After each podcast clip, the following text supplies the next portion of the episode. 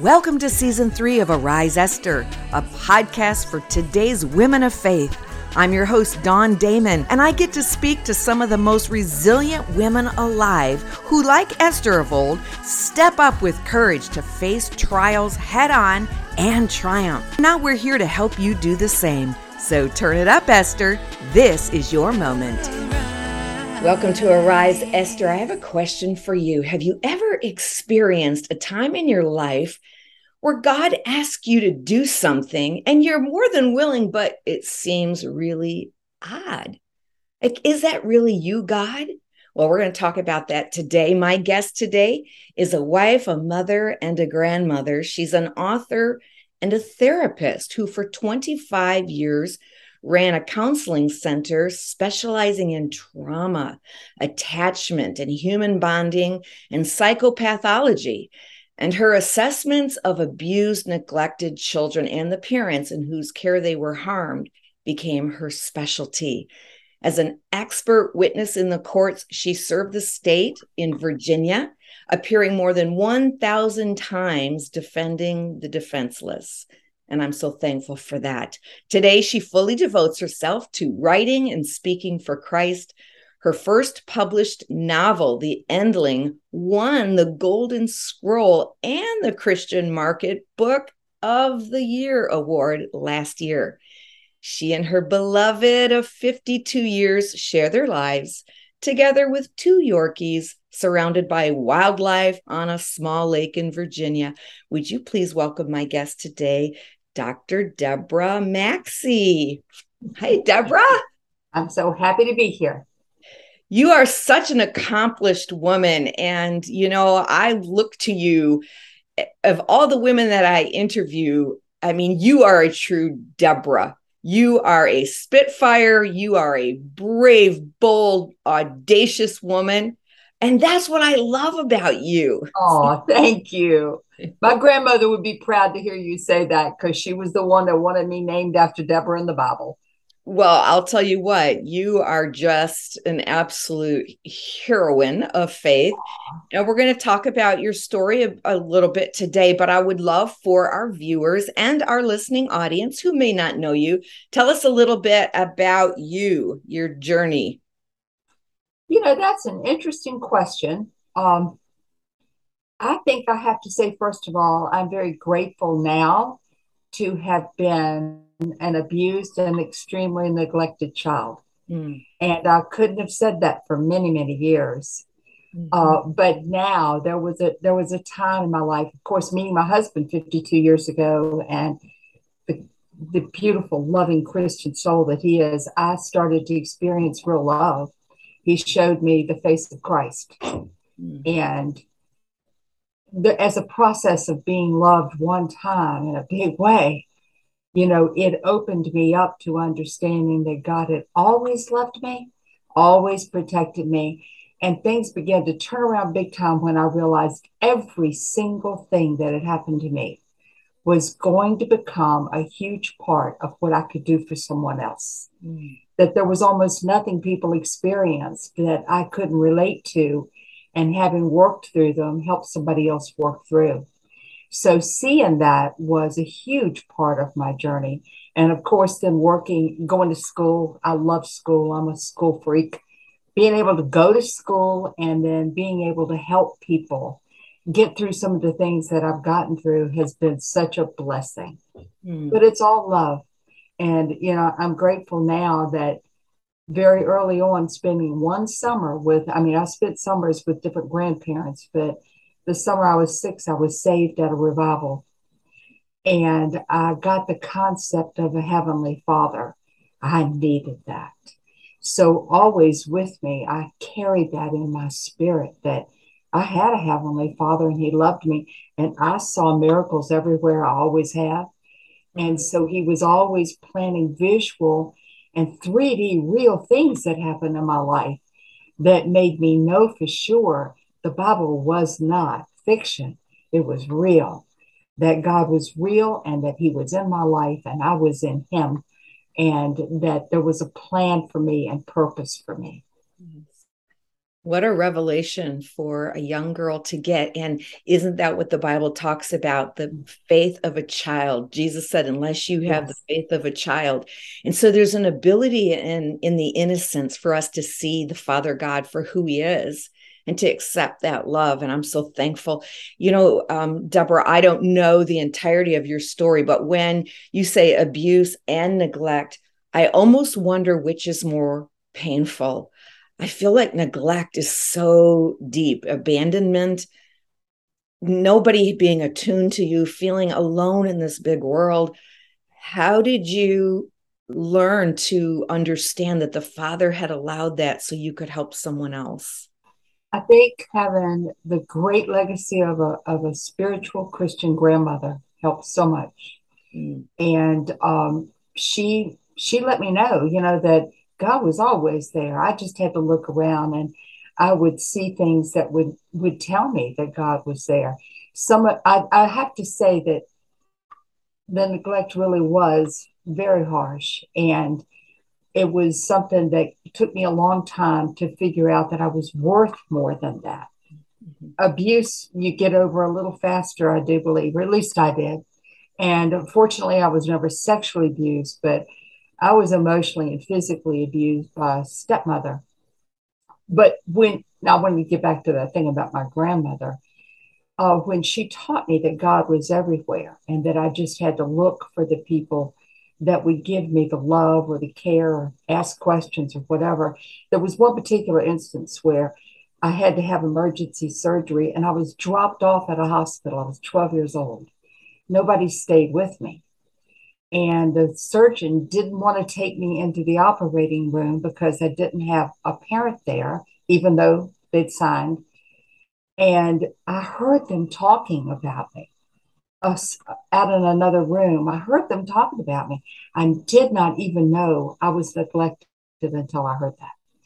And I thought, but they don't they don't understand. I need to tell them. But I've got a heavenly father that's with me. So I'm going to be okay. And see, that just gives me chills to tell you that because I'm so grateful to God that even as a small child, I got it. Yeah. And had the had the neglect not been there, I don't know that I ever would have gotten it to that degree. Mm. I might have been like every other kid and interested in, you know, all kinds of other worldly things. But man, I was just so grateful that I saw God everywhere mm-hmm. the kindness of a nurse or a doctor, or them them caring about me more than my own parent cared about me at the time. Wow, it's a beautiful, uh, beautiful story, and it also heartbreaking, you know. But I know, thanks be to God, like here we are today. I have a background of abuse as well, and and it it does shape us. It makes us, and if we'll yield to the grace of God in that pain, we'll uh, will emerge from the ashes just strong, beautiful, whole women able to reach back and help others. So you started to do that very thing. You formed a counseling center. How old were you when you did that? You did that for 25 years. I was I was blessed to be a stay-at-home mom with our son. And that's what we wanted. We want and the older he got, the more my husband would say, I think he needs you more now than he did when he was little. And so uh, we may not have had a lot, but he'd say, I'll make the living, you make the living worthwhile. You oh, take nice. care of, of him and you know, and it it worked beautifully. But the day he went off to college, I went off to college. And I'm not good with numbers, so I can't even tell you how old I was. But at any rate, that was what and actually I just have to tell you, when when I was talking to him about what he might want to do in college, and that was like when he was a junior in high school I said, I think he'd make a great counselor. I said, like Bob Newhart, that was one of my favorite TV shows. and he said, Mom, that's you. You need to go to school. And that got the wheels rolling. And I thought, oh, I would love to go to school. You know, growing up the way I did, I didn't think that was ever a possibility. But it was like, now, once I got in there, I was rolling. So oh. I don't remember how old I was because, like I said, I, I have a, a math disability. I have this, something called dyscalculia. So I don't remember numbers well. But once I got going, I was going. Well, and I got to imagine if you had your son in your early 20s maybe yes, yes. and then he had to have been about 18 or 19 yes. so you had to be in your 40s and i just the reason why i want to press that point is because i love the fact that you are alb always be a learner yes i think uh, learning always learning and you have a passion for learning and and and hey women listening who might be 40 and older you're not done god's not done with you. oh, with gosh you. no you're you're just learning what God's plan is yes. in every season of life. He says your leaf will not wither. And so for 25 years, so you went to school, you got your doctorate. Hello. Mm-hmm. And then you were helping abused children. I just kept going. And the reason I got the doctorate, I didn't make any more money or anything like that with a PhD. But when when I first became an expert witness, what what I found out was that I got all the training and trauma I could possibly get. I wanted every tool I could get in my toolbox, mm-hmm. and all the training and attachment. Spent months in Minnesota learning about attachment theory. But when I found out that the whole point of it, of me being on the stand was to have me discredited by the attorneys, not not to find the story, not to get the truth out, not to talk about the assessments or the damage to the child. There was usually one attorney on my side and four or five on the other side that wanted to discredit me. Wow. And so the more degrees you have, the more certifications you have, the less they can fight with you. So I thought, okay, God, sign me up. Just okay, I'll do it. I'll do it because there there were children that were just horribly, horribly physically abused, mm. sexually abused. Oh my goodness. Oh, I could tell stories forever about how horrible all those stories were. And God put a fire in me, not an angry fire. Mm-hmm. It was a deep fire that said, Not on my watch, you know. Yeah. Let me get to the bottom of this and let me speak for the people that can't, because children don't go to court to testify. Yeah. Uh, most of them don't. when they have forensic interviews, and that was me. So that was that was the reasoning for it to keep going to school. But I'm still doing it. Still taking classes. I love learning. I'm with you. I love learning too, and I don't want to. I feel like when we stop learning, you know what's left but decline. So what you just said, not on my watch. You know, as mm-hmm. long as God gives me health and breath in my lungs, I'm going to keep learning too. But yes. I love that tenacity. See, that's the fire we're talking about. You had a fire within. That's your calling and your purpose. And you identified that. It, it's not an angry thing, but it's like, I will move forward in this and continue to be equipped because these little children need me to be a voice for them. And, and like we read in the beginning, a defender of the defenseless. And it's been interesting to me, you know, the the whole premise of when when the Lord spoke to me and said, It's time for you to step back, I want you to write, because I'd always loved to write. I, I always saw myself as a writer and a painter. Those were the things that just occupied me. And at first I thought, huh? Really? After all this education, and I'm at the top of my field in Virginia, I knew that. And there was, but here's the thing I couldn't find, I could not get someone to let me tutor them, mentor them, teach them what I knew, to do what I'd been doing. That was the thing that that just kept me in balls. If I could have found one or two people, and goodness knows I tried, yeah. I thought I need somebody to come along behind me and get this model that's so successful. And I'll mentor them and teach them, and we can continue to do this work it wasn't happening. And then I have to say, uh, and I've get, had permission from her to tell this story.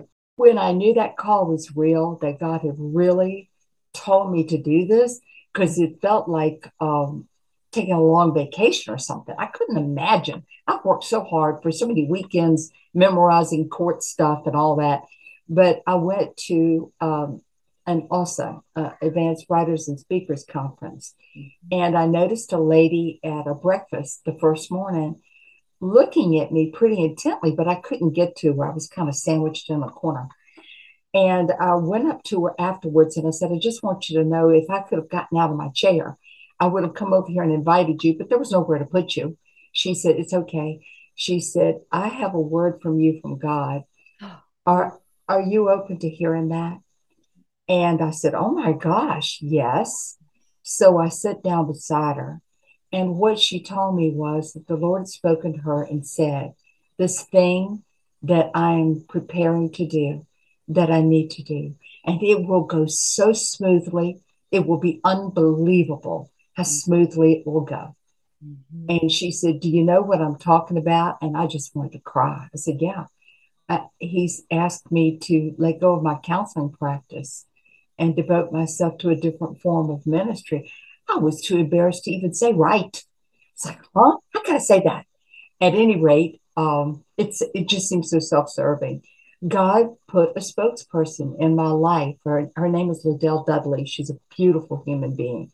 And he put that spokesperson in my life to give a, a human voice to mm-hmm. something I felt in my spirit. And it was such an anointing and uh, such a an affirmation of what I kept praying about. So I mm-hmm. couldn't wait to come home and tell my husband, guess what? Guess what? I'm really going to do this. And so I didn't know where it would lead. I didn't know if writing would be a successful thing or not. But that was not the whole thing that drove me. It was saying yes. Oh, I'm so big on obedience because every time I ever say yes, there's something in it for me, even if it's just closer. Now, I shouldn't say it like that. It's always a closer walk, but it's more like a scavenger hunt sometimes, you know. It's like go here and I do. And then it's like God said, okay, I got you here, but now I need you there. And so I don't know exactly what the end product will be, mm-hmm. but I love, I love saying yes. And boy, does my spirit have trouble with saying, I don't think so, or please God, don't ask me. I'm just, it's like when you lose something. When I lose something, I'm crazy until I find it. Yes. and not obeying. It's just not something I feel like I can do. I'm a basket case. I just have to say yes to God because I know there's so much in it for me. Just Him being close, just feeling that closeness. I feel it even sitting here talking to you. And who I can sense it too. Mm-hmm. Yeah, God's God's just flowing and I think that's important that the listeners right now I believe even as we're speaking that someone just needs to take that leap of faith. Yes. They're just they're they're stuck and they're going to use they're going to hear this god's going to use this to encourage someone like you said that spokesperson yes because as we said in the top of the hour here god sometimes asks us to do things that seem odd to us but they're exactly his purpose for our life was this one of those odd things that you said god i'm at the top of my career and you want me just to walk away from it now and be a writer totally totally blew me away. And part of that was, you know, like, okay, I mean, I, I thought that you had prepared me to do this job. And so there's nobody to do this job when I leave this job. That seemed so odd to me. But now I totally get it. Uh, it I think it was probably the biggest surprise I've had from God in a very long time. Can I switch tracks to tell you another one? Do. Yes. Okay.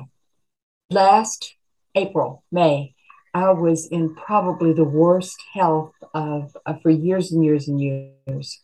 And my my character in this book is on a deep, intense spiritual journey. So as I was researching, I, I thought, well, okay, you could do a spiritual journey, you know, anywhere. So I was researching didn't, different mountain ranges and whatever, but I came across uh, something called the El Camino in Spain. Have you ever heard of it, Dawn? I have heard of it. Yes. And so I started researching the El Camino. I wanted to know why the Way of St. James was such a compelling draw for people that for thousands of years they would walk across all these uh, miles to get to Compostela and as I was researching it, God called me to do it. And I thought, huh? I have vertigo so bad I can barely turn my head. I have two SI, uh, two uh, sacrum joints that don't work, and an SI joint that's really out of place. I'm a mess. Plus, I don't even want to go into the feet issues. It would take too long. But I heard clearly in my spirit that I should do it.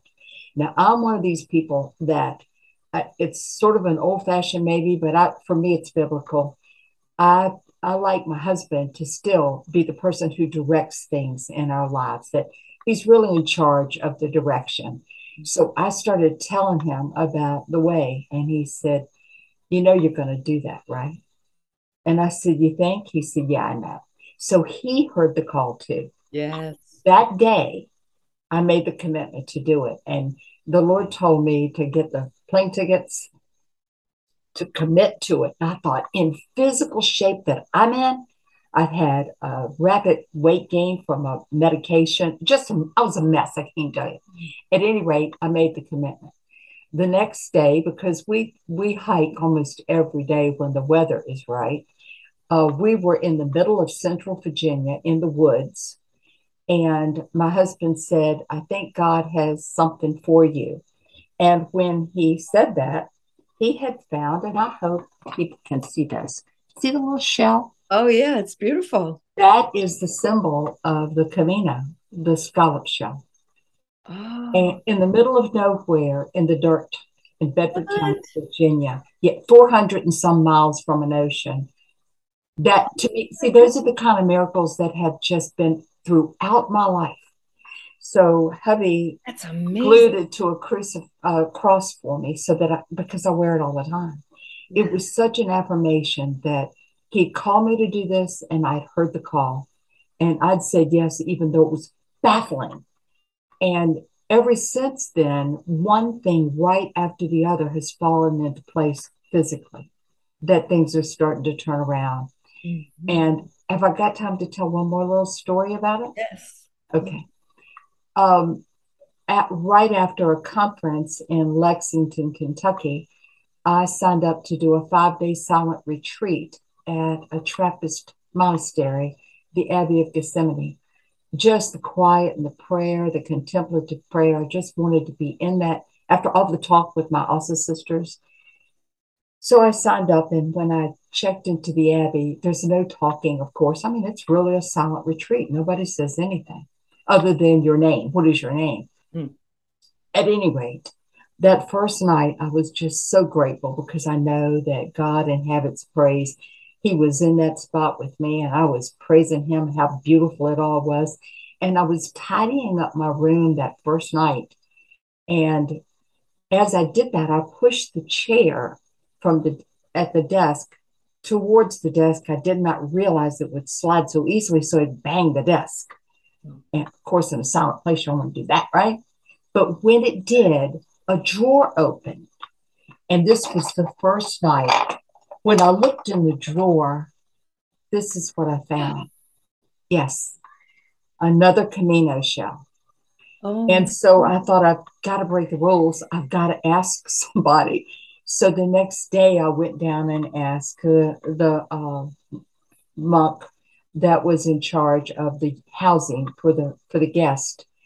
And I said, I, I have to ask a question. He said, okay. I said, is this standard equipment in every room? He said, I've never seen anything like that here. Oh my goodness. What is that? I said, it's a scallop shell and there's not one in every drawer in every room. He said, no, and I'm in charge of all that. No. I said, can I keep it? and he said, why? And I and then I told him the story of the Camino and that God kept putting affirmations in my life. This this is just a representative of what my life has been like, Dawn. God has spoken to crazy. me in so many ways. And so it, I think what a gift that is that he was saying, You are in the worst shape, but I want to redeem you and bring you to a higher level. Mm-hmm. And by committing and and honoring what he was asking me to do, I see all that happening. You know, I'm I'm going to be better off with new orthotics and lifts in my shoes and all of these things than I've been in years. So I'm excited and eager, but boy, did it turn me upside down to say yes to that. That didn't even make sense to me. Well, there's another odd thing that God has asked you to do. And not yes. just did you get this sense that He was asking you, but then God confirmed it. He confirmed yes. it through your husband. He confirmed it through signs and wonders. And I think that's a really critical part too.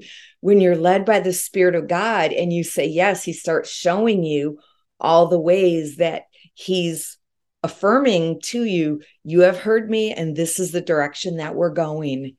And, and there's exciting. nowhere I can go that he doesn't reach out and talk to me. Mm-hmm. And there, and in so many languages, the language of seashells now. Right. I mean, how cool is that, right?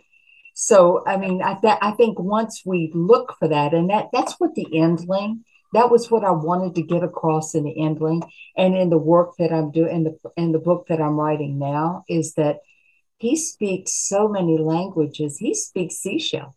I never expected him to speak seashell, you know, right. but it in no matter what we do, where we turn or where we look or who we encounter, we are in God it's not God in us necessarily as much to me as we are in God. That mm-hmm. everything's God, and He's going to He's going to speak to us through anything and everything. Absolutely, He definitely will. This has been so um, encouraging for faith and uplifting. It makes us want to just be on that adventure with God that you're on. And congratulations last year to your first novel, wins The Endling. And that's um, about the mountains of Virginia and some great things. What's the book you're working on now? Uh, well, the, the working title is Searching for Sanctum. Mm. And Sanctum, of course, is a sacred place. Yes. But it, it's about a sacred journey and it's in the mountains again because I'm a mountain, I'm an Appalachian girl. Yes. But um, I, I hope that God, I believe that God is asking me to write the story of sacred journey. Uh, despite the fears and your worries, that He speaks through everything. I know that He does. he even speaks seashell. Yes, he does. Now, will this be a, a nonfiction or or, or will oh, it it's a fiction? Another novel. Great. It's another novel, and because I think as be, from being a therapist for so long, story is such a healer, and most of the time the stories that we're healing were true stories for people in therapy, but um, we, you know, Jesus taught through parables. Yeah. And I think he set a great precedent for us to reach out in story and that's certainly what he's, I hope it's not too flashy to say, gifted me to do is yeah. to speak stories. I love talking truth like this. You mm-hmm. know, I, I love that too. Yeah. But I think that with fiction, you can create situations that a lot of different people can relate to. Beautiful. Deborah Maxey, Dr. Deborah Maxey, thank you so much for being on Arise Esther today what would you give a final word of encouragement to someone who's listening that they are on that precipice and they need to take a leap of faith? I would say, don't worry about taking a leap of faith. You know, it uh, do it afraid if you have to, but when you do it, know that those huge hands of His are so much bigger than we can imagine, and that be open to everything speaking to you, everything. The eyes of a nurse when you're 12 years old, or a seashell in the middle of the woods, everything. He is loving you more than you can possibly imagine because we can't love the way he loves. So be open to it. You don't have to worry when you've got that much love backing you up. Amen. The first novel is called The Endling, and that's available to you. Where can they reach you, Deborah? DeborahMaxey.com is my website, and the book's available on Amazon or Barnes and Noble. DeborahMaxey.com is the easiest way to reach me. Thank you once again for being on. And all of you who are listening today, is God asking you to do something odd? Modern day Esther, is this your moment to arise? I hope you've enjoyed the podcast today. And hey, if you've not done so yet, why don't you subscribe on Apple Podcast so you never miss another episode? Or you can visit us at ariseesther.com. And while you're there, make sure you join the movement. Visit us today to get connected. For more information about me, Dawn Damon, visit dawndamon.com. And while you're there, you can sign up for a free breakthrough strategies session. Until we meet again, keep rising. This is your moment.